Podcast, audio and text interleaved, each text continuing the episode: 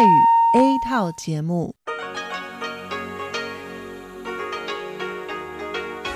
ที่นี่สถานีวิทยุเรดิโอไต้หวันอินเตอร์เนชันแนลก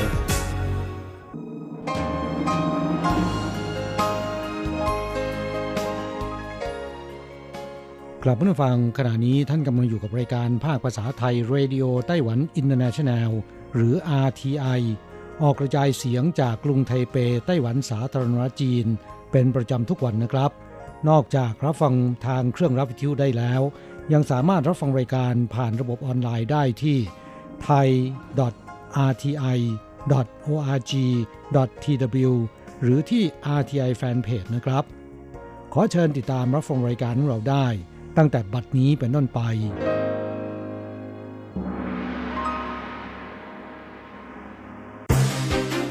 ลำดับแรก ขอเชิญติดตามรับฟัง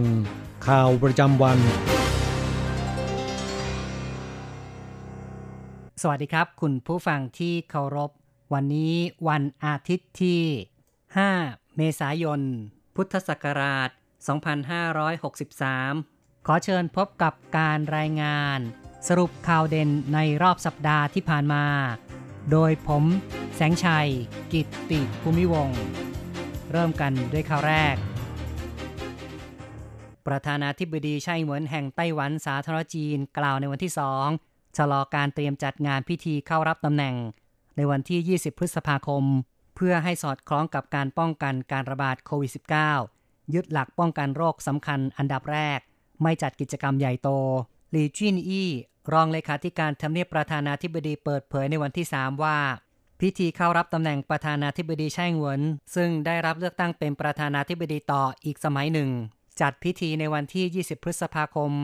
จะดำเนินการแบบรวบลัด ยึดหลักป้องกันโรคเป็นสำคัญอันดับแรก เขากล่าวว่า พิธีเข้ารับตำแหน่งของประธานาธิบดี จะดำเนินการสอดคล้องตามคำแนะนำของศูนย์ควบคุมโรคข่าวต่อไปครับเคอเหวินเจ๋อผู้ว่าการกรุงไทเป ร่วมประชุมรับมือโรคระบาดในวันที่ 3 หวงซานซาน ผู้ว่าการกรุงไทเปแถลงข่าวหลังการประชุมว่า หลังจากที่รัฐบาลส่วนกลาง ได้กำหนดคำแนะนำ การเว้นระยะห่างทางสังคม กรุงไทเปจะกำหนดให้ประชาชน สวมหน้ากากอนามัยขึ้นรถไฟฟ้าและรถเมล์โดยกรุงไทเปและนครนิวไทเป มีความเกี่ยวเนื่องในด้านความเป็นอยู่และการทำงาน ทั้งสองเมืองเห็นพ้องกันว่า ตั้งแต่วันที่ 9 เมษายน ซึ่งประชาชนได้รับการปันส่วน ซื้อหน้ากากอนามัย 9 แผ่นในทุก 14 วัน จะเริ่มบังคับประชาชนสวมหน้ากากอนามัย เมื่อใช้บริการระบบขนส่งมวลชน ภาคการประมงของไต้หวันขาดแคลนแรงงานถึง 10%ตลาดต่างประเทศหดตัว คาดหวังรัฐบาลให้ความช่วยเหลือ โรคโควิด -19 ระบาดลุกลามส่งผลกระทบทั่วโลก กรมประมงคณะกรรมการการเกษตรของไต้หวันชี้ว่า อุตสาหกรรมประมงไต้หวัน มีมูลค่าผลผลิตปีละ1แสนล้านเหรียญไต้หวัน ในจำนวนนี้มีสัดส่วนประมงน่านน้ำสากล 60%กำลังได้รับผลกระทบอย่างหนัก สมาคมประมงในท้องถิ่นต่างๆ ของไต้หวัน เปิดประชุมร่วมกัน พวกเขากังวลปัญหาขาดแคลนแรงงาน ที่จะออกทะเลไปทำการประมง แม้แก้ปัญหาโดยการรวมแรงงานสองเรือ เพื่อออกเรือเพียงลำเดียวแล้ว แต่ก็ยังมีปัญหาตลาดหดตัว และราคาสินค้าตกต่ำชาวประมงลำบากมากในยามนี้ ลินชีชัง ผู้จัดการสมาคมประมงสาธารณจีนบอกว่า ต้องการให้รัฐบาลดำเนินมาตรการช่วยเหลือ เสริมความสามารถชาวประมงก้าวข้ามพ้นวิกฤตโควิด -19 และภาวะการหดตัวของเศรษฐกิจ ต่อกรณีนี้เฉินจีจง ประธานคณะกรรมการการเกษตร รับปากว่าจะนำเรื่องเข้าสู่ที่ประชุมรับมือ โรคระบาด ซึ่งจะประชุมเป็นประจำทุกสัปดาห์ ต่อไปนะครับ กิจการอีคอมเมิร์ซต่างประเทศประกอบธุรกิจในไต้หวันจะต้องออกใบเสร็จรับเงิน มีผลตั้งแต่ต้นปีที่ผ่านมา กระทรวงการคลังของไต้หวันแถลงว่า ในงวดเดือนมกราคมถึงกุมภาพันธ์กิจการอีคอมเมิร์ซต่างประเทศ เปิดใบเสร็จรวมกันมากถึง 46.9 ล้านใบ ผู้ออกใบเสร็จมาก5ดับแรกคือ Google Play App Store Uber Eats Uber และ Food Panda ส่งผลให้มีผู้ถูกรางวัลใบเสร็จเหล่านี้เพิ่มขึ้นด้วย การออกรางวัลล่าสุด มีผู้ถูกรางวัลพิเศษสุด 10 ล้านเหรียญไต้หวัน 2 ใบ และรางวัลใบเสร็จคราว 1 ล้านเหรียญไต้หวัน 6 ใบ รัฐบาลไต้หวันช่วยเหลือผู้ได้โอกาส 870,000 คน สู้โควิด -19 ปลายเดือนนี้จ่ายคนละ 4,500 เหรียญไต้หวัน ประธานาธิบดีไช่หวนแห่งไต้หวันสาธารจีน แถลงในวันที่ 2 เมษายน รัฐบาลอัดฉีดงบประมาณ 1.05 ล้านล้านเหรียญไต้หวัน ช่วยเหลือประชาชนที่ได้รับผลกระทบจากการระบาดของโควิด -19 ในส่วนของการอุดหนุนผู้ได้โอกาส กลุ่มผู้สูงอายุและเด็กจัดสรรงบประมาณ 4,000 ล้านเหรียญไต้หวัน จ่ายให้ 870,000 คน คนละ 4,500 เหรียญไต้หวัน ต่อไปเป็นข่าวเรื่องสหภาพยุโรปออกแถลงการขอบคุณไต้หวันบริจาคหน้ากากอนามัย คณะกรรมาการยุโรปแถลงการในวันที่ 1 เมษายน ขอบคุณไต้หวันบริจาคหน้ากากอนามัย5ล้าน6แสนแผ่นให้กับ EU และประเทศสมาชิก ขณะที่อเมริกาซึ่งดำเนินการภายใต้กรอบความร่วมมือ ว่าด้วยการป้องกันโรคระบาดกับไต้หวันอย่างต่อเนื่อง ได้รับบริจาคหน้ากากอนามัย จากไต้หวัน ครั้งนี้ 2 ล้านแผ่น พร้อมกับช่วยเสริมสร้างมาตรการป้องกันบุคลากรการแพทย์ในสหรัฐ ซึ่งถือเป็นแนวหน้าที่สำคัญด้วย กระทรวงการต่างประเทศของสหรัฐกล่าวว่าไต้หวันไม่เพียงประสบความสำเร็จในเรื่องของประชาธิปไตย แต่ยังเป็นเพื่อนแท้ในยามยากที่ร่วมมือกับการต่อสู้โรคระบาดในครั้งนี้ ห้างสรรพสินค้าในไต้หวันตั้งจุดบริการรับของภายนอกอาคาร สถานการณ์แพร่ระบาดของโควิด -19 ทำให้ประชาชนไม่อยากเข้าไปในอาคาร หรือสถานที่ปิด ห้างสรรพสินค้าในไต้หวันจึงได้ตั้งจุดบริการ เพื่อรับของภายนอกอาคารสำหรับประชาชนที่ต้องการหลีกเลี่ยงเข้าไปในตัวอาคาร ประชาชนสามารถสั่งซื้อสินค้าของใช้ผ่านทางเว็บไซต์ของห้างสรรพสินค้า และมารับสินค้าได้ที่จุดบริการ ไม่จำเป็นต้องเข้าไปในเคาน์เตอร์ของห้างทบวงอนุรักษ์สิ่งแวดล้อมย้ำว่าการทิ้งหน้ากากอนามัยเรียราดจะถูกปรับ 6,000 เหรียญไต้หวัน การระบาดโควิด -19 ทำให้ประชาชนต้องใส่หน้ากากอนามัยเพื่อป้องกันโรค ขยะจากหน้ากากอนามัยจึงมีปริมาณเพิ่มขึ้น และพบว่าประชาชนบางส่วนทิ้งหน้ากากอนามัยเรียราดทบวงอนุรักษ์สิ่งแวดล้อมได้ออกประกาศ ในช่วงการระบาดของโรค หน้ากากอนามัย ถือเป็นขยะติดเชื้อ และมีผลต่อสุขภาพ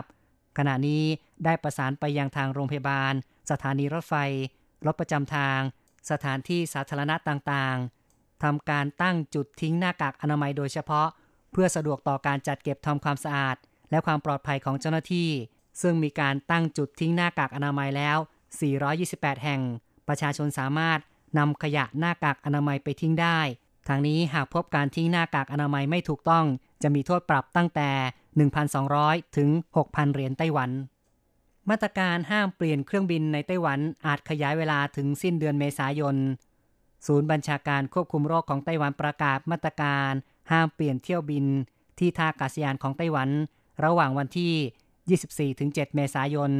เป็นการลดจำนวนคนที่จะเดินทางเข้าประเทศ และลดความเสี่ยงในการติดเชื้อโรค อย่างไรก็ตาม กรมการบินพลเรือนของไต้หวันได้พิจารณาแล้วเห็นว่า ภาพรวมสถานการณ์โลกยังน่าเป็นห่วง จึงอาจทำการหารือกับสายการบินเพื่อยืดเวลางดการเปลี่ยนเที่ยวบินในไต้หวันออกไป ในเบื้องต้นคาดว่าจะเลื่อนออกไปจนถึงปลายเดือนเมษายน ชาวฝรั่งเศสที่ถูกกักตัวอยู่ในไต้หวันชื่นชม ได้รับการดูแลเอาใจใส่เป็นอย่างดี ชาวฝรั่งเศสสองคนซึ่งถูกกักตัว สังเกตอาการที่เมืองไทยนั้น ได้ให้ความร่วมมือเป็นอย่างดี หลังจากตำรวจแจ้งให้ทราบว่า ต้องถูกกักตัวเพื่อป้องกันโควิด -19 ซึ่งเขาบอกว่าอยากรับประทานของพื้นเมืองไต้หวัน ผลไม้บะหมี่สำเร็จรูป ก็มีการจัดหามาให้ หนุ่มฝรั่งเศสประทับใจการดูแลของชาวไต้หวัน หลังช่วงเวลาสังเกตอาการครบกำหนดแล้ว เขาบอกว่าตำรวจไต้หวันดูแลดี แม้ในยามหน้าสิวหน้าขวานแบบนี้ ก็ยังได้รับการดูแลอย่างดีเยี่ยม ต่อไปเป็นข่าวเรื่องอดีตนายกรัฐมนตรีของไต้หวันถึงแก่อสัญญกรรมด้วยวัย 101 ปี พลเอกพิเศษเฮาโปชุน อดีตนายกรัฐมนตรีไต้หวันในสมัย อดีตประธานาธิบดีลีตังฮุย รวมทั้งเคยดำรงตำแหน่งรัฐมนตรีกระทรวงกลาโหม ผู้บัญชาการกองทัพบบก ประธานคณะเสนาธิการทหารกระทรวงกลาโหมไต้หวัน ถึงแก่สัญญกรรมด้วยวัย 101 ปี ด้วยภาวะสมองขาดเลือด และอวัยวะภายในร่างกายล้มเหลวเฮาปัวชุนเป็นบิดาของนายเฮาหลงปิน อดีตผู้ว่าการกรุงไทเป และอดีตรองหัวหน้าพักกมินตังเฮาปัวชุนปฏิบัติหน้าที่รับใช้ชาติเป็นทหารตั้งแต่อายุ 17 ปี ผลงานสำคัญคือ เคยเข้าร่วมสงครามต่อต้านญี่ปุ่น และสงครามระหว่างพรรคกมินตังกับพรรคคอมมิวนิสต์จีน เมื่อมาอยู่ไต้หวันได้ผ่านสงครามสู้รบกับจีนแผ่นดินใหญ่ ยุทธภูมิสำคัญของเขาคือ ที่เกาะจินเหมินที่เรียกว่ายุทธการปืนใหญ่ 23 สิงหาคม ปี 1958 สุขภาพของฮาวปอชุนเริ่มไม่ปกติตั้งแต่ 2 เมษายน บุตรชายของเขาโทรเรียกเจ้าหน้าที่กู้ภัย สายด่วน 119 เพื่อขอความช่วยเหลือ เมื่อเจ้าหน้าที่มาถึงพบว่ามีอาการเป็นอัมพาตครึ่งซีก ที่ร่างกายด้านซ้าย ยังมีสติสัพชัญญะ และได้ส่งตัวไปรักษาพยาบาลที่โรงพยาบาลทหารสามเหล่าทัพ สาขาในหู สรุปข่าวเด่นประจำสัปดาห์ข่าวต่อไปนะครับ ไต้หวันออสเตรเลียร่วมมือกันจัดซื้อวัสดุป้องกันโรคซึ่งกันและกัน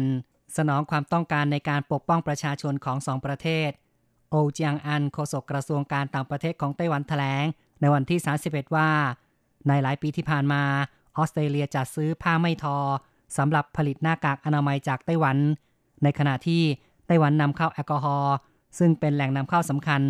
สองฝ่ายล้วนมีความสำคัญในด้านแหล่งวัตถุดิบ และวัสดุป้องกันโรค ปัจจุบันประเทศต่างๆ มีความต้องการสั่งซื้อสิ่งของป้องกันโรคเพิ่มขึ้น ไต้หวันออสเตรเลีย อนุเคราะห์ร่วมกันเพื่อจะซื้อต่อสู้โควิด -19 ที่กำลังลุกลามทั่วโลก โอเจียงอันชี้ว่ากระทรวงการต่างประเทศประสานในเรื่องนี้ และยินดีที่สองฝ่าย อนุเคราะห์ร่วมกัน กระชับสัมพันธ์ระหว่างกันมากขึ้น ต่อไปครับ ในสถานการณ์ที่โควิด -19 ระบาดลุกลาม เทศกาลเชงเม้งใกล้จะมาถึง การเดินทางระหว่างภาคเหนือภาคใต้ กิจกรรมรวมญาติของประชาชนทำอย่างไรจะเว้นช่วงห่างทางสังคมถือเป็นจุดสำคัญ ศูนย์บัญชาการป้องกันโรคระบาดแถลงในวันที่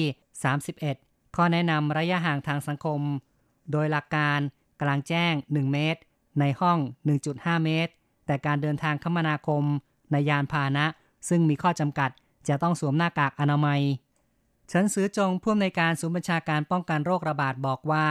การรับประทานอาหารในร้านอาหาร ใส่หน้ากากอนามัยไม่ได้ เพราะฉะนั้นจะต้องมีแผงป้องกัน ประชาชนไปเที่ยวข้างนอก ต้องระวังระยะห่างทางสังคม ซึ่งขณะนี้ไม่มีการปรับ แต่เป็นการจัดทำคู่มือแนะนำขอให้ประชาชนเกิดความเคยชิน ต่อไปครับ คณะกรรมการพิจารณาการลงทุนสวนวิทยาศาสตร์ กระทรวงวิทยาศาสตร์และเทคโนโลยี อนุมัติการลงทุน 12 โครงการ มูลค่ารวม 3,129 ล้านเหรียญไต้หวัน ในจำนวนนี้ประเภทอุตสาหกรรม เทคโนโลยีชีวภาพมีมากถึง 6 ราย โครงการที่มูลค่าลงทุนสูงสุดคือ m y t e c h Digital เป็นผู้ผลิตคอมพิวเตอร์ และอุปกรณ์ มูลค่ารวม 1,500 ล้านเหรียญไต้หวัน กระทรวงวิทยาศาสตร์แถลงว่า จากการที่รถยนต์อิเล็กทรอนิกส์ การขับขี่อัตโนมัติขยายตัวมาก m y t e c อาศัยพื้นฐานประสบการณ์ ผลิตกล้องบันทึกการขับขี่และผลิตภัณฑ์ระบบนำทาง ประยุกต์พัฒนา telematic อุปกรณ์ช่วยเหลือ ด้านการขับขี่เพื่อความปลอดภัย เป็นการสร้างมูลค่าเพิ่ม ให้แก่อุตสาหกรรมที่เกี่ยวข้อง การลงทุนรองลงมาคือ h e l o n Newton Medical Corp มูลค่า 800 ล้านเหรียญไต้หวัน เป็นผู้ผลิต ABNCT การรักษามะเร็งด้วยเทคนิคการจับรังสีนิวตันด้วยอะตอมของโบรอน และผลิตเตียงกำหนดตำแหน่งใช้รังสี รวมทั้งมีบริการวางแผนระบบ ABNCT ซึ่งโครงการนี้เป็นการถ่ายทอดเทคโนโลยีของสถาบันวิจัย เทคโนโลยีอุตสาหกรรม และมัธยายชิงหวาของไต้หวัน ซึ่งมีจุดเด่นช่วยลดต้นทุนการรักษาพยาบาล ให้ต่ำลงในราคาที่ผู้ป่วยจ่ายได้ทำให้ประชาชนมีโอกาสเข้าถึงการรักษาพยาบาลมากขึ้น ข่าวต่อไปครับเป็นเรื่องที่โควิด -19 ระบาดทำให้บัณฑิตจบใหม่หางานทำยาก ฤดูจบการศึกษามาถึงแล้วโควิด -19 ระบาดส่งผลกระทบต่อการหางานทำของบัณฑิตจบใหม่ นักศึกษาปี4แทรกเก่าบอกว่า เดิมตั้งใจจะไปทำงาน หาประสบการณ์ที่นิวยอร์กแต่ต้องยกเลิก หันมาหางานทำในไต้หวัน ในภาวะการระบาดโควิด -19 กิจการบางแห่งให้พนักงานหยุดงาน โดยไม่ได้รับเงินเดือน บริษัทจัดหางานธนาคารแรงงาน 1111 ทำการสำรวจบัณฑิตจบใหม่ มีผู้ตอบแบบสอบถาม 984 ราย พบว่า บัณฑิตจบใหม่ สมัครงานน้อยลง ส่วนใหญ่มีความเห็นในแง่ลบ ต่อการได้งานทำ สรุปข่าวเด่นประจำสัปดาห์จบลงแล้วครับ 无限的爱向全世界传开， 的关怀来自他。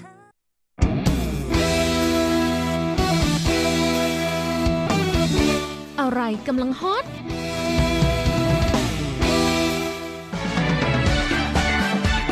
อะไรที่ว่าฮิต เราจะพาคุณไป ติดดาว ติดตามข้อมูลข่าวสารและกระแสความนิยมต่างๆ ในไต้หวัน เพื่อเปิดโลกทัศน์และมุมมองใหม่ๆ ของคุณได้ในรายการฮอตฮิตติดดาวสวัสดีค่ะ ขอต้อนรับคุณผู้ฟังเข้าสู่รายการฮอตฮิตติดดาวกับดิฉันดีเจอันโกการจยากริชยาคมค่ะ ช่วงอัปเดตสถานการณ์ ตอนนี้ทั่วโลกตกอยู่ในภาวะที่สถานการณ์โรคโควิด -19 กำลังระบาดเพิ่มขึ้นเรื่อย ๆ นะคะ เริ่มตั้งแต่ช่วงปลายปีที่แล้วปลายเดือนธันวาคมนะคะ จีนแผ่นดินใหญ่เพิ่งเปิดเผยว่ามีการระบาดของเชื้อไวรัสโคโรนาสายพันธุ์ใหม่ ที่เมืองอู่ฮั่น นี่ก็ผ่านไป 3 เดือนกว่าแล้วค่ะมาดูสถิติล่าสุดกันค่ะ ณ วันอาทิตย์ที่ 5 เมษายน 2563 มีผู้ติดเชื้อไวรัสนี้ถึง 222 ประเทศและดินแดนทั่วโลก รวมจำนวน 1 2 3 485 รายค่ะ เป็นการอัปเดตเมื่อเวลาประมาณ 17 นาฬิกาตามเวลาไต้หวันนะคะ เสียชีวิตทั่วโลก 64,784 รายค่ะ เราไปติดดาว 10 อันดับประเทศที่มีผู้ติดเชื้อโควิด -19 มากที่สุดค่ะ โอ้ตอนนี้นะคะสหรัฐอเมริกากลายเป็นอันดับหนึ่งมีผู้ติดเชื้อถึง 311,658 คน เสียชีวิต 8,492 คนค่ะ อันดับ 2 ย้ายไปที่ทวีปยุโรปนะคะ คือสเปนค่ะ ผู้ติดเชื้อสะสม 137,59ราย เสียชีวิต 12,418 รายค่ะ อันดับ 3 อิตาลี ผู้ติดเชื้อสะสม 124,632 ราย เสียชีวิต 15,362 ราย ถือว่ามีผู้เสียชีวิตมากที่สุดเป็นอันดับหนึ่งของโลกนะคะอันดับ 4 เยอรมนีค่ะ ผู้ติดเชื้อสะสม 96,108 ราย เสียชีวิต 1,446 ราย อันดับ 5 จีนแผ่นดินใหญ่ ผู้ติดเชื้อสะสม 81,669 ราย เสียชีวิต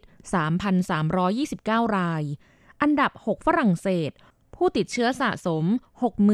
68,605 ราย เสียชีวิต 7,560 ราย อันดับ 7 อิหร่าน ผู้ติดเชื้อสะสม 55,743 ราย เสียชีวิต 3,452 ราย อันดับ 8 สหราชอาณาจักร ผู้ติดเชื้อสะสม 41,903 ราย เสียชีวิต 4,313 ราย อันดับ 9 ตุรกี ผู้ติดเชื้อสะสม 23,934 ราย เสียชีวิต 501 ราย และอันดับ 10 สวิตเซอร์แลนด์ ผู้ติดเชื้อสะสม 25,505 ราย เสียชีวิต 666 รายค่ะ ส่วนไต้หวันนะคะ ขณะนี้อยู่ในอันดับที่ 85 มีผู้ติดเชื้อเพิ่มนะคะ ในวันนี้อีก 8 ราย โดยเป็นผู้ติดเชื้อจากต่างประเทศทั้งหมดทำให้ยอดผู้ติดเชื้อสะสมรวมเป็น 363 รายค่ะ เสียชีวิต 5 ราย ส่วนประเทศไทยของเรานะคะ ตอนนี้อยู่ในอันดับที่ 37 วันนี้พบผู้ติดเชื้อเพิ่มขึ้นอีก 102 ราย ทำให้จำนวนผู้ติดเชื้อสะสมขยับขึ้นเป็น 2,169 ราย เสียชีวิตแล้ว 23 รายค่ะ และนี้ก็คือการอัปเดตสถานการณ์จำนวนผู้ติดเชื้อโรคโควิด -19 ทั่วโลกล่าสุดในวันนี้ค่ะ เรื่องราวที่จะพาคุณผู้ฟังไปติดดาวในสัปดาห์นี้นะคะ ก็ยังคงเกาะติดสถานการณ์โรคโควิด -19 นะคะ แต่เป็นเรื่องราวของกระแสสื่อมวลชนทั่วโลก ที่เขาให้ความสนใจจับตามองไต้หวันว่าเป็นประเทศที่น่าเอาอย่าง ในการจัดการควบคุมสถานการณ์การแพร่ระบาดของโรคโควิด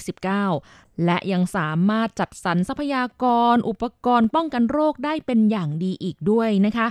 สื่อต่างๆ จาก 14 ประเทศทั่วโลก ต่างมีการพูดถึงไต้หวันประเทศเล็ก ๆ แห่งนี้ในทางชื่นชมค่ะโดยสำนักข่าว CNA ของไต้หวันได้มีการรวบรวมนะคะว่า มีสื่อไหนของประเทศใดบ้าง แล้วเขาพูดถึงไต้หวันยังไง เราไปเริ่มกันที่ประเทศยักษ์ใหญ่อย่างสหรัฐอเมริกานะคะ สถานีโทรทัศน์ PBS ของสหรัฐค่ะ พูดถึงไต้หวันว่า เคยเป็นประเทศที่ถูกทำนายว่า สถานการณ์การแพร่ระบาดของเชื้อไวรัสตัวนี้ จะเลวร้ายเป็นอันดับสองของโลกเลยนะ เพราะว่าด้วยสภาพทางภูมิศาสตร์ค่ะและความสัมพันธ์นะคะคือที่ตั้งของดินแดน อยู่ติดกับจีนแผ่นดินใหญ่ ซึ่งเป็นประเทศที่เป็นแหล่งกำเนิดของการแพร่ระบาดเชื้อไวรัสตัวนี้ ก็เลยทำให้มหาวิทยาลัยจอห์นฮอปกินของสหรัฐอเมริกา เคยทำนายไว้ตอนแรกว่า สถานการณ์การแพร่ระบาดในไต้หวันจะต้องเลวร้ายเป็นอันดับสองของโลกอย่างแน่นอน แต่ไต้หวันก็สามารถจัดการลงมือปฏิบัติ และพิสูจน์ให้เห็นว่าไต้หวันทำได้ คุมสถานการณ์ได้อยู่หมัดทำลายความเชื่อการทำนายของโลกภายนอกที่เคย มองไต้หวันไว้ก่อนหน้านั้นค่ะ ส่วนสำนักข่าว CNN ของสหรัฐนะคะ ได้พูดถึงไต้หวันในแง่ของการปกครองค่ะ โดยเปรียบเทียบให้เห็นว่า ในการจัดการควบคุมโรคระบาดนะคะ ไม่ได้จำเป็นว่าจะต้องใช้ระบอบเผด็จการเท่านั้น ถึงจะเอาอยู่ถึงจะคุมสถานการณ์ได้ แต่ที่จริงแล้ว ประเทศประชาธิปไตยอย่างไต้หวัน ก็สามารถคุมสถานการณ์ได้ดีไม่แพ้กัน ซึ่งก็ถือว่า CNN ก็พูด อืม ตรงนะคะ เขากล่าวตรงๆเลยล่ะว่า มีผู้คนส่วนหนึ่งนะคะที่มองว่ารัฐบาลที่ใช้อำนาจเผด็จการอย่างจีนแผ่นดินใหญ่น่ะถึงจะสามารถควบคุมสถานการณ์ แพร่ระบาดของโรคได้อย่างมีประสิทธิภาพ แต่ลองดูประสิทธิภาพการทำงานของไต้หวันว่า ไม่ได้ใช้วิธีการรุนแรงอย่างจีนแผ่นดินใหญ่ แต่ประเทศที่เป็นประชาธิปไตยก็สามารถควบคุมสถานการณ์ แพร่ระบาดของโรคได้เป็นอย่างดี มาต่อกันที่ นิตยสารราย 2 เดือน The National Interest ของสหรัฐค่ะ บอกว่าการป้องกันโรคระบาดของไต้หวันประสบความสำเร็จค่ะ สื่อยุโรปและสหรัฐต่าง ชื่นชมไต้หวัน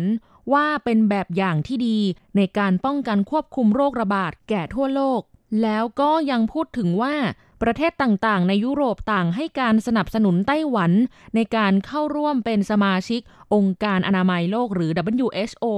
อย่างแรงกล้าไม่เคยมากขนาดนี้มาก่อน ด้านวารสารกระทรวงการต่างประเทศของสหรัฐ ได้วิเคราะห์เรื่องความสำเร็จของไต้หวันว่า เกิดจากการบูรณาการร่วมกันของเทคโนโลยี การปฏิบัติการเชิงรุก และการมีส่วนร่วมของภาคประชาชน เรียกได้ว่า วัฒนธรรม เทคโนโลยี และพลเมืองไต้หวันนั้น เป็นระบบภูมิคุ้มกันที่แข็งแกร่งที่สุดค่ะ ส่วนนิตยสารนโยบายการต่างประเทศ Foreign Policy ของสหรัฐ ระบุว่าความหวาดกลัวต่อจีนแผ่นดินใหญ่ทำให้ไต้หวันประสบความสำเร็จในการต่อต้านการแพร่ระบาดของโรค เนื่องจากไต้หวัน ถูกกีดกันปฏิเสธไม่ให้เข้าร่วมเป็นส่วนหนึ่งของสมาชิกองค์การอนามัยโลกหรือ WHO แล้วก็ยังถูกบูลลี่กันแกล้งโดยจีนแผ่นดินใหญ่อยู่ตลอดเวลา กล่าวโดยสรุปง่ายๆ คือ ไต้หวันต้องพึ่งพาตนเองล้วนๆ ในการสกัดกั้นโรคระบาด เพราะว่าไม่ได้อยู่ใน WHO นะคะ ซึ่งไต้หวันก็ต้องใช้ความพยายามด้วยตัวเองเป็นอย่างมาก เพื่อที่จะควบคุมสถานการณ์โรคระบาดได้อย่างที่เห็นกันค่ะ ด้านสำนักข่าวบลูมเบิร์กของสหรัฐนะคะ พูดถึงในกรณีที่สถานการณ์การแพร่ระบาดของโรคโควิด -19 ทำให้กว่า 160 ประเทศทั่วโลกต้องประกาศหยุดเรียน แต่ไต้หวันยังสามารถทำการเรียนการสอนได้อย่างปกติ ก็เป็นที่น่าจับตามองและให้ความสนใจเป็นอย่างมากว่าทำได้อย่างไร แล้วจำนวนผู้ติดเชื้อก็ไม่ได้เพิ่มขึ้นเป็นจำนวนมากด้วย ส่วนสื่อออนไลน์ Vox ของสหรัฐ ระบุว่าประเทศสหรัฐอเมริกาควรเรียนรู้เอาอย่างรัฐบาลไต้หวัน ในเรื่องการทำงานร่วมกันระหว่างภาครัฐกับภาคประชาชน โดยพูดถึงกรณีที่ไต้หวันมีการจัดตั้งศูนย์บัญชาการควบคุมโรคติดต่อขึ้นมา แล้วก็มีการรายงานสถานการณ์การแพร่ระบาดของโรคอย่างจริงจัง ทุกวันให้ประชาชนได้รับทราบ รวมถึงเรื่องมาตรการการป้องกันการแพร่ระบาดต่างๆ สหรัฐควรเรียนรู้และเอาอย่างไต้หวันมาก ๆ ด้านนิตยสาร Times ของสหรัฐค่ะ ในคอลัมน์พิเศษได้ระบุว่ารัสมุสเซนอดีตนายกรัฐมนตรีเดนมาร์กพูดถึงว่า ไต้หวันถึงจะอยู่ติดกับจีนแผ่นดินใหญ่มากก็ตาม แต่สถานการณ์การแพร่ระบาดของโรคกลับต่ำกว่าจีนแผ่นดินใหญ่มาก นั่นเป็นเพราะไต้หวันมีการทำงานป้องกันควบคุมโรคระบาด โดยใช้ข้อมูล Big Data มีความโปร่งใส โดยการสั่งการจากศูนย์บัญชาการกลาง จึงประสบความสำเร็จมีประสิทธิภาพเป็นอย่างดี และควรค่าแก่ประเทศทั่วโลกที่จะศึกษาเรียนรู้เพื่อเอาอย่างค่ะ นี่ก็เป็นสื่อของสหรัฐทั้งหมดนะคะที่รวบรวมมา มาต่อกันที่สื่อของประเทศข้างเคียงสหรัฐอเมริกานะคะอย่างแคนาดา สถานีโทรทัศน์ CBC ของแคนาดาค่ะได้สัมภาษณ์ นายอูเจาเซี่ยรัฐมนตรีว่าการกระทรวงการต่างประเทศไต้หวัน ซึ่งท่านก็ได้แชร์ประสบการณ์ความสำเร็จในการป้องกันโรคระบาดของไต้หวัน แล้วก็เรียกร้องให้ประเทศที่มี แนวคิดคล้ายคลึงกับแคนาดาและไต้หวัน ร่วมกันพัฒนามาตรการที่จะรับมือกับสถานการณ์โรคระบาดนี้ในระดับที่ใหญ่ขึ้นค่ะ ส่วนหนังสือพิมพ์ Toronto Star ของแคนาดานะคะ รองศาสตราจารย์มิเรียมชูสแมนจากภาควิชาจิตเวชมหาวิทยาลัยโตรอนโตแคนาดา ได้เขียนคอลัมน์แนะนำให้ประเทศแคนาดาเรียนรู้จากไต้หวันในการต่อสู้กับสถานการณ์โรคโควิด -19 ค่ะ แล้วนี้ก็เป็นการรวบรวมสื่อมวลชน ในทวีปอเมริกาเหนือนะคะ ที่พูดถึงไต้หวันในแง่ชื่นชม เกี่ยวกับการจัดการกับสถานการณ์โรคโควิด -19 นี้ ก็ยังเหลืออีก 12 ประเทศค่ะว่าพูดถึงไต้หวันอย่างไรบ้าง เราจะไปติดดาวกันต่อในสัปดาห์หน้านะคะสำหรับวันนี้ดีเจนโกต้องลาไปก่อนนะคะ พบกันใหม่สัปดาห์หน้า ขอให้คุณผู้ฟังมีความสุขสนุกสนานและสดใส แต่เก็บตัวอยู่ในบ้านก็ดีนะ อย่าเพิ่งออกไปสังสรรค์ที่ไหนเลย ห่างไกลจากโรคโควิด -19 ด้วยกันทุกคนนะคะ สวัสดีค่ะ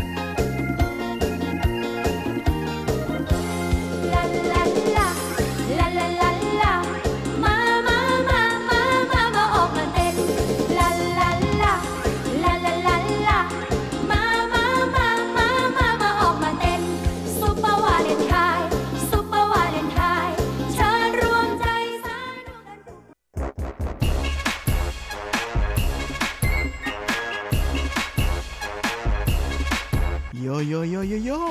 ขาขาขาขาเมาทั้งหลายล้อมวงกันเข้ามาได้เวลามาสนุกกันอีกแล้ว Here we go，放音乐一下全身摇。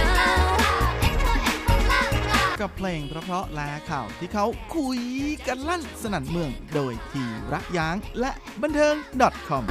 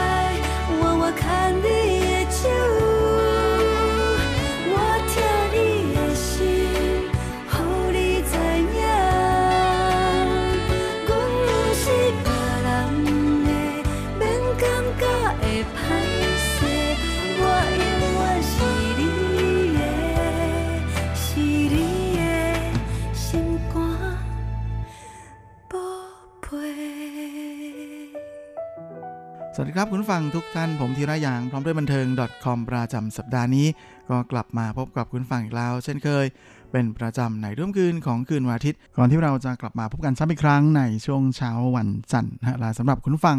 ที่รับฟังผ่านทางอินเทอร์เน็ตนั้นก็สามารถรับฟังย้อนหลังได้ด้วยนะทั้งทางเว็บไซต์ของภาคภาษาไทย RTI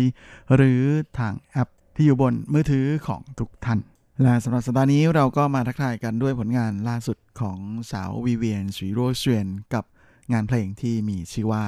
別人的 ของคนอื่นนะฮะหรือในคำอ่านภาษาไทยว่า別人的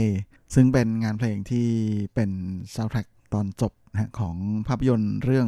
กูเว่ยซึ่งมีชื่อภาษาอังกฤษว่า Little Big Women โดยสวีรั่วเซวียนหรือสาววิเวียนนะเธอก็ เป็นเชื้อสายของชนเผ่าไทหยาจูนะฮะซึ่งมีพื้นเพอยู่ทางเขตฟงหยวนของนครไถจงในปัจจุบัน โดยชื่อซูโร่เชียนนะฮะเป็นชื่อที่ใช้ในวงการบันเทิงนะชื่อจริง ๆ ของเธอคือสีสูเจวนลาชิโร่เชนเองก็เคยเเล่นหนังตั้งแต่ยังเด็กเลยนะฮะตอนนั้น 4 ขวบเองนะฮะเมื่อปี 1979 โดยเธอและครอบครัวนะฮะได้มีโอกาสไปเป็นตัวประกอบ ในภาพยนตร์ที่มีหลินชิงเสียและฉินฮั่นแสดงนำนะฮะนั่นก็คือเรื่อง難忘的一天หนึ่งวันที่ยากจะลืมนะฮะแต่มาประตูที่เปิดให้เธอเข้าสู่วงการบันเทิงได้นั้น ก็เป็นในปี 1990นะฮะตอนนั้นเธอไปร่วมประกวดในรายการประกวดนักร้องหน้าใหม่นะฮะอย่างทีวี新秀爭霸戰ของสถานีโทรทัศน์หวาซื่อนะฮะหรือ CTS ในปี 1990 นะฮะ โดยตอนนั้นเนี่ยเธอได้ตำแหน่งแชมป์ประจำสัปดาห์เลยทีเดียวนะก่อนที่จะมีโอกาสได้เข้าสู่วงการบันเทิงนะโดยเจ้าตัวนั้นก็แรกเริ่มเดิมทีก็ได้มีโอกาสจับคู่กับเฉาหลินนะฮะที่เป็นน้องสาวของดาราดาคนดังอย่างเฉาหลันนะฮะแล้วก็อีกหนึ่งสาวก็คืออูเพ่ยอูนะฮะสามคนมารวมกันเป็นเสี่ยวเมาตุ้ยนะฮะซึ่งก็รับงานตระเวนเป็นพิธีกรผู้ช่วยโดยมีอีกทีมหนึ่งนะฮะที่เข้ามาทำงานตรงนี้เหมือนกันนะฮะเป็นผู้ชาย 3 คนนะฮะกับบอยแบนด์ชื่อดังที่มีชื่อว่าเสี่ยวหูตุ้ย จากนั้นสุรเชนก็ได้โอกาสในการเซ็นสัญญาเป็นศิลปินนะฮะในสังกัดค่ายเพลงนะฮะแล้วก็มีโอกาสได้ออกร้องเพลงร่วมกับเพื่อนๆอีก 2 คนก็คืออูเพ่ยหยีและหวังซือหันนะฮะมารวมตัวกันเป็นเศร้าหนีตุ้ย แต่ก็ไม่ได้โด่งดังอะไรมากมาย จากนั้นเธอก็มีโอกาสได้แสดงภาพยนตร์นะร่วมกับหนุ่มคนดังนะเจ้าของฉายาหนุ่มสลาตันอย่างหลินจื้ออิงนะหรือจิมมี่ที่โด่งดังไปถึงบ้านเราด้วยนะภาพยนตร์เรื่องนี้ก็มีเข้าฉายที่ทางอาเซียนด้วยนะทั้งที่ฮ่องกงแล้วก็อาเซียนนะกับภาพยนตร์เรื่องเซี่ยวหลินเสี่ยวจื่อและในช่วงปลายปีเดียวกันนั่นเองนะฮะก็มีภาพยนตร์ ที่เธอแหมทุ่มทุนสุดๆนะฮะด้วยการมีฉากโปว่าบหวามของสาวเจ้าด้วยนะฮะอย่างจงจีเลียซานะฮะซึ่งจากนั้นเองเนี่ยหลังหลังจากนั้นนะชื่อของเธอก็เริ่มเป็นที่รู้จักมากขึ้นนะโดยเฉพาะยิ่งเธอก็ได้ออกอัลบั้มภาพนูดนะฮะของเธอออกมาในช่วงปลายปีเดียวกันและจากการที่ช่วงยุคปี 1990 ยุคนั้นนะฮะเป็นยุคที่หนังฮ่องกงนั้นกำลังบูมหนังเกรด3นะฮะที่ เป็นหนังในแนว rate R นะฮะสวีรั่วเซวียนเองนะฮะก็ได้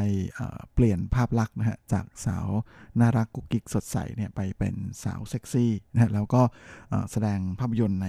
แนวเรทโป๊นิดๆ แน่นอนว่าภาพยนตร์เรื่อง天使ซิน หรือ Angel Heart นะฮะของผู้กำกับจูเหยียนผิงนั้น ก็จะกลายมาเป็นผลงานที่สร้างชื่อเสียงให้กับชิโรเชียนแบบสุดๆ ทีเดียวนะฮะพร้อมกับ ในส่วนของอัลบั้มภาพนูดของเธอนะที่มาช่วยกันส่งให้ชื่อของสาวเจ้านั้นโด่งดังขึ้นมาเลยทีเดียวนะจนทำให้ชิโรเชียนมีโอกาสได้ไปเข้าสู่วงการบันเทิงนะที่ญี่ปุ่นในปีถัดมาปี 1995นะซึ่งเธอก็ได้มีโอกาสเซ็นสัญญากับค่ายเพลงในญี่ปุ่นนะฮะละในช่วงระหว่างปี 95 ถึง 96 นั้น เธอก็มีโอกาสได้ออก ซิงเกิล3เพลงนะกับร้องเพลง1ชุดที่เป็นอ่าร้องเพลงภาษาญี่ปุ่นด้วย โดยช่วงนี้ก็เป็นช่วงที่เธอโลดแล่นอยู่ในวงการบันเทิงญี่ปุ่นเลยทีเดียวนะครับเพราะว่า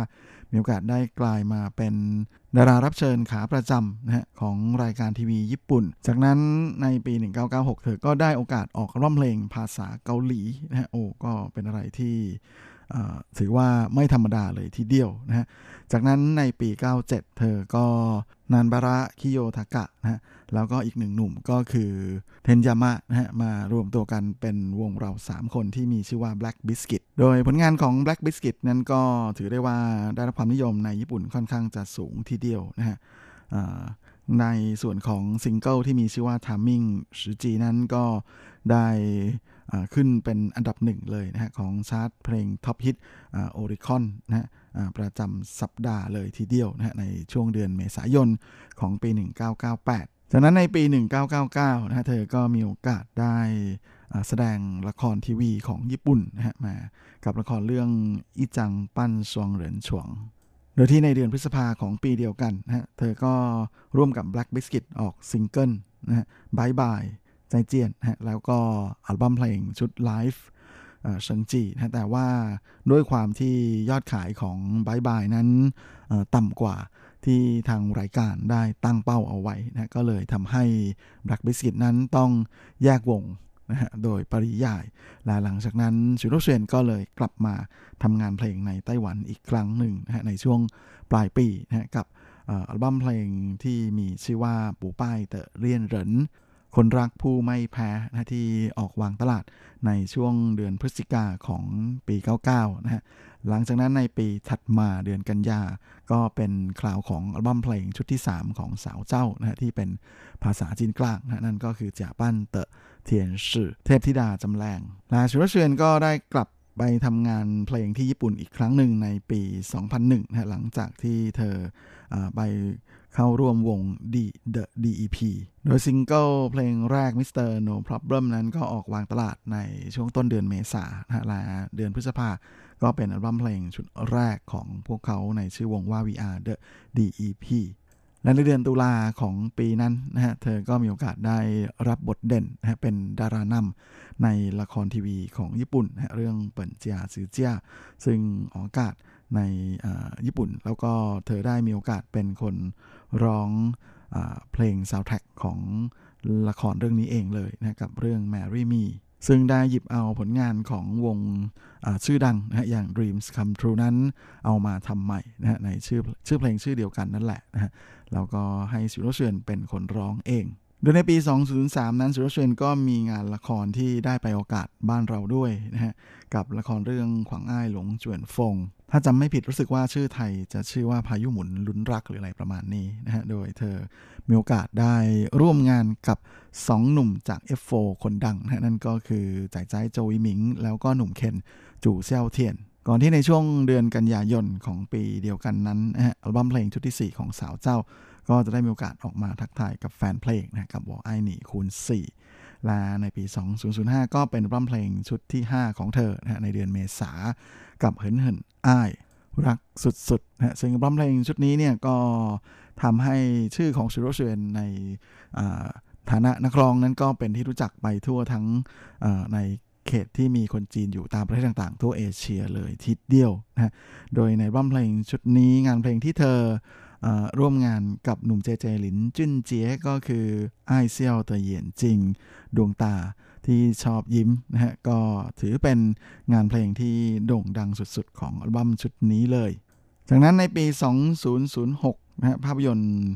เรื่องใหม่ของเธอเหรินหยีตัวตัวนั้นก็เข้าฉายนะพร้อมกันนั้น ในเดือนกันยาก็เป็นร่ำเพลงชุดที่ 6 ของสาวเจ้านะกับชุดวิวีแอน ลาตามมาด้วยในส่วนของงานแสดงของเธอนะฮะกับภาพยนตร์เรื่องหวินสุยเหยานะฮะซึ่งสาวเจ้านั้นก็มีโอกาสได้รับรางวัลนักแสดงนำเยี่ยมฝ่ายหญิงนะจากตาจงเต้ยหญิงไปฮวาเจียงนะฮะจากภาพยนตร์เรื่องนี้ด้วยนะบทบาทของเธอในภาพยนตร์เรื่องนี้ แล้วก็ในปี 2010 ก็มีงานเพลงที่เธอกลับมานะฮะเข้าสู่วงการเพลงญี่ปุ่นอีกครั้งหนึ่งนะฮะกับ ซิงเกิลที่มีชื่อว่า Beautiful Day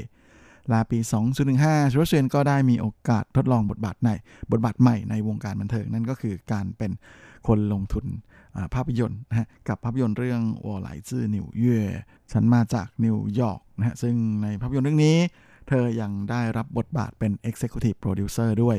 และในปี 2019นะฮะภาพยนตร์ที่เธอรับบทนำนั่นก็คือ人面魚 ปลาหน้าคนนะฮะ ซึ่งเป็นอตอนต่อของ Tag Along นะฮะหรืออา 紅衣小女孩 นะฮะที่สาวเจ้านั้นแสดงนำนะก็ได้รับการเสนอชื่อเข้าชิงรางวัล นักแสดงนำยอดเยี่ยมฝ่ายหญิงนะในเทศกาลภาพยนตร์ไทเป Taipei Film Festival ด้วย และนอกจากในส่วนของการทำงานด้านบันเทิงทั้งหลายแล้วนะฮะเจ้าตัวก็หันมาให้ความสำคัญ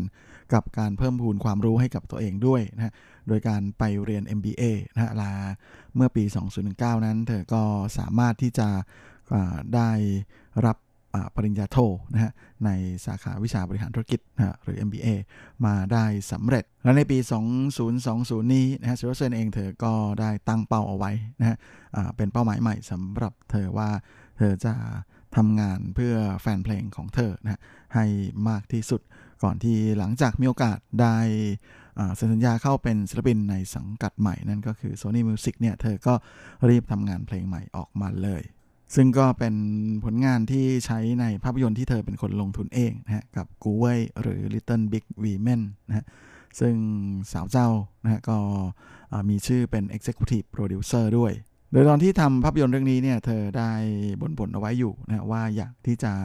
เขียนเพลงให้กับคุณพ่อของเธอสักเพลงหนึ่งนะ แล้วก็แน่นอนพอมีโอกาสได้เจอกับโปรดิวเซอร์คนดังอย่างเฉินจือหงนั้น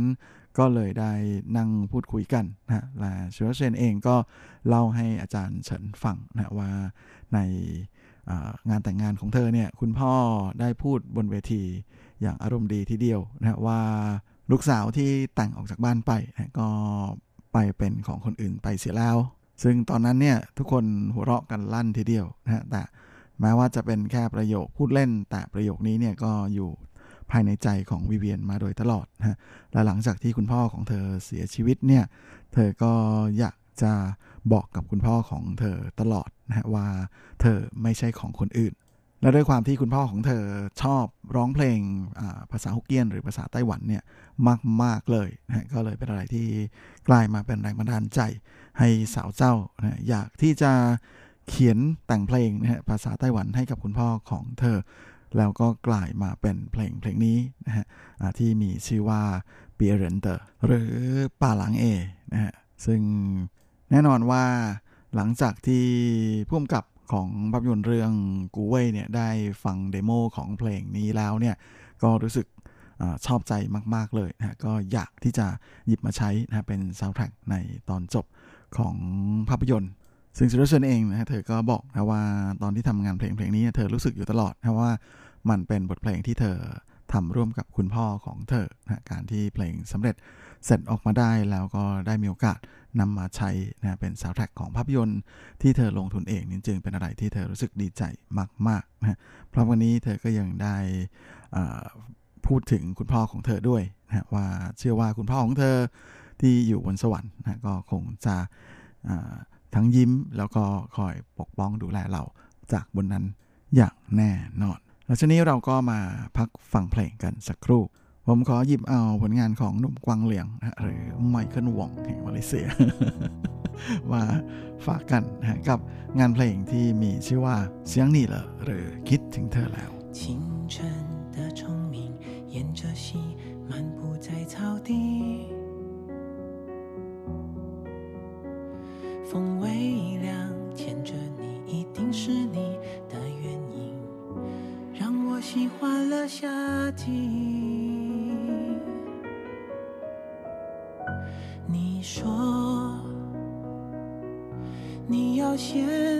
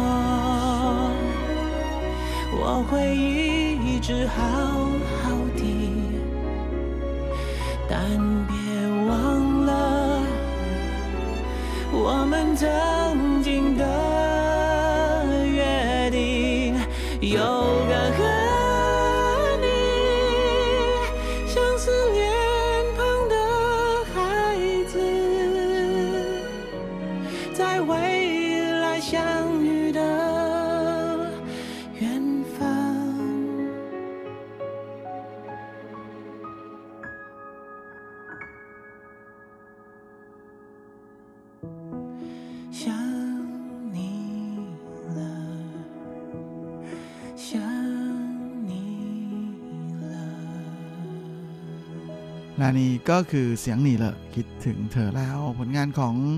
กวางเหลียงนะฮะหนึ่งในอดีตหนึ่งในสองหนุ่มวินเหลียงผินนะฮะที่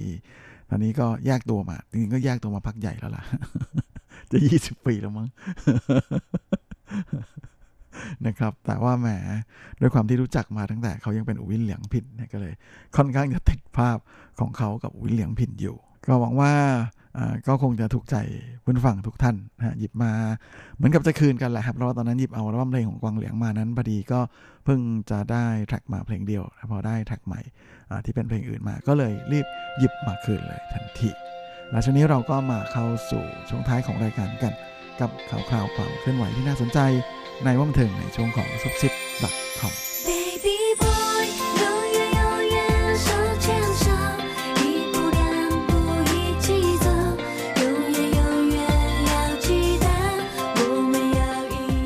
ำหรับซุปซิป .com ประจำสัปดาห์นี้ก็เช่นเคยกับข่าวคราวความเคลื่อนไหวที่น่าสนใจ ในว่าบันเทิงแบบจีนจีนนะและสำหรับสัปดาห์นี้ เราก็ยังมาเริ่มกันที่ควันหลงนะฮะหลังจากการจากไปนะของดาราและนักลีลาดคนดังชาวไต้หวันนะฮะหลิวเจินโดยหลังจากที่เธอจากไปแล้วนั้นนะฮะแม่ก็รู้สึกว่าตอนนี้ฝ่ายสารมีหนุ่มนะฮะหนุ่มสิงหลงนั้นจะยังทำใจไม่ได้เลยทีเดียว เจ้าตัวก็รู้สึกว่าอยู่ในอาการแบบแหมดีเพรสเศร้าเสียใจแบบสุดๆเลย โดยมีสื่อในไต้หวันนะรายงานข่าวบอกว่า ตอนนี้เจ้าตัวนั้นจำเป็นจะต้องใช้ยาเขาช่วยนะถึงจะนอนหลับลงได้นะซึ่งก็เป็นอะไรที่ทำให้หลายคนเป็นห่วงมากๆนะเราพี่ใหญ่ในวงการบันเทิงที่สนิทคุ้นเคยกันนะทั้งอ่าอูจงเซียนนะพิธีกรที่เป็นเจ้าของสัญญา ผู้จัดการส่วนตัวด้วยนั้นก็พูดอยู่เสมอๆนะฮะว่าเขาเห็นซิงหลงแล้วก็รู้สึกสงสารจับใจเลยทีเดียวนะแต่ก็ได้แต่ปลอบใจไปเรื่อยๆนะฮะโดยมีสื่อมวลชนในไต้หวันก็รายงานข่าวบอกว่าตอนนี้ลูกสาวนะฮะก็คือหนูน้อย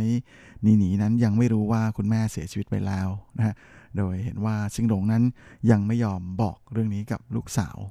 ซึ่งเซียเจนอูนะพิธีกรรายการทอล์กโชว์คนดังนะฮะก็ได้เอามาเล่าในรายการเหมือนกันนะว่าเขาได้มีโอกาสคุยกับซิงหลงนะฮะแล้วก็พยายามจะปลอบใจนะว่าแม้ว่าหลิวเจินจะจากไปอะไรประมาณนี้ แต่ว่าซิงหลงก็รีบสวนขึ้นมาทันทีนะว่าหลิวเจินยังไม่ได้ไปไหนนะฮะและเขาก็มาเล่าอีกนะบอกว่าตอนนี้ซิงหลงบอกแต่ลูกสาวนะฮะว่าคุณแม่ไปเที่ยวที่ไกลๆมาก ๆเลยนะเวลาลูกสาวถามถึงคุณแม่ ซึ่งเกี่ยวกับกรณีนี้นะฮะมีนักจิตวิทยาที่มาร่วมรายการนะของเซเจนอูนั้นก็ได้พูดคุยนะถึงประสบการณ์ว่าจริงๆ ถ้าปล่อยไปเรื่อยๆเนี่ยก็คงจะไม่ค่อยเป็นผลดีสำหรับเด็กนะเพราะว่าอาจจะทำให้เด็กนั้นมีอาการนะที่เรียกกันว่าเป็นโรคกลัวต่อการแยกจากนะและ separation anxiety disorder ซึ่งในตอนนี้สิ่งที่สำคัญที่สุดนะก็คือตัวผู้ใหญ่นั้นก็จะต้อง กลับมายอมรับสภาพความเป็นจริงนะและเหตุการณ์ที่เกิดขึ้นให้ได้นะก่อนที่จะค่อยๆทำให้เด็กเข้าใจนะว่าคุณแม่นั้นเสียชีวิตไปแล้ว ไปทีละขั้นทีละขั้นนะฮะหลายจริง ๆ ก็ค่อนข้างจะน่าเห็นใจสิงหลงเหมือนกันนะเพราะว่าการจากไปของหลิวเจินนั้น ก็เป็นอะไรที่ค่อนข้างจะปุบปรับมาก ๆ เลยทีเดียวนะยิ่งในช่วงนี้เป็นช่วงที่มีภาวะวิกฤตของการแพร่ระบาดของโควิด -19 นะก็ทำให้ไม่สามารถที่จะจัดงานงานศพแบบออย่างได้อย่างที่ควรจะเป็นและนอกจากนี้ก็ยังมีข่าวลือออกมาอีกกระแสหนึ่งนะฮะว่าสาเหตุที่ทำให้หลิวเจินเธอตัดสินใจเข้ารับการผ่าตัดหัวใจในครั้งนี้เนี่ยก็เป็นเพราะว่าเธออยากที่จะมีลูกอีกสักคนหนึ่งนะฮะแล้วก็แต่ว่า หมอนั้นแนะนำนะว่าด้วยความที่เธอมีอาการบกพร่องของหัวใจนะมาอยู่ตัวแต่กำเนิดนะก็เลยทำให้จะมีความเสี่ยงนะถ้าจะมีลูกอีกคนหนึ่งก็อยากก็เลยอยากจะให้แก้สาเหตุที่ตรงนี้ก่อนนะให้เธอทำการผ่าตัดซะนะฮะซึ่งสาวเจ้าก็เลยตัดสินใจผ่าตัดนะเพราะจริงๆเจ้าการผ่าตัดที่ว่านั้นจริงๆ ก็ไม่ได้เป็นเรื่องซับซ้อนอะไรเลยนะฮะเพียงแต่ว่า มันก็มีโอกาสนะฮะที่จะเกิดเหตุการณ์ภาวะแทรกซ้อนแบบที่หลิวจนเจอนะฮะซึ่งโอกาสเกิดขึ้นนั้นก็มีน้อยมากนะแค่เป็นเพียงหลักหน่วยเองนะฮะไม่ถึง 10%ด้วยซ้ำนะก็เลยเป็นอะไรที่มันปุบปรับจริง ๆ นะครับ แล้วก็นั่นแหละนะครับ เชื่อว่าสิงหลงสามีนั้นก็คงจะต้องใช้เวลา ทำใจอีกสักพักหนึ่งเลยละนะฮะตอนนี้เหล่าพี่ยงพี่ใหญ่นะหลายหลายคนนะนอกจากอุยงเซียนแล้วก็ยังมีทั้งหูกวานะฮะหรือว่าตีอิงนะฮะที่ถือเป็นระดับรุ่นใหญ่ของวงการบันเทิงในไต้หวันนั้นก็พยายามที่จะไปปลอบทางซิงหลงนะฮะให้พยายามกลับมาทำใจให้ได้ให้เร็วที่สุดนะเพื่อลูกสาว ที่ถือเป็นพยานรักนะฮะของทั้งคู่นะฮะที่ตอนนี้เพิ่งจะสี่ขวบเอง ยังไงก็ขอเป็นกำลังใจให้กับซิงหลงด้วยก็แล้วกันนะครับ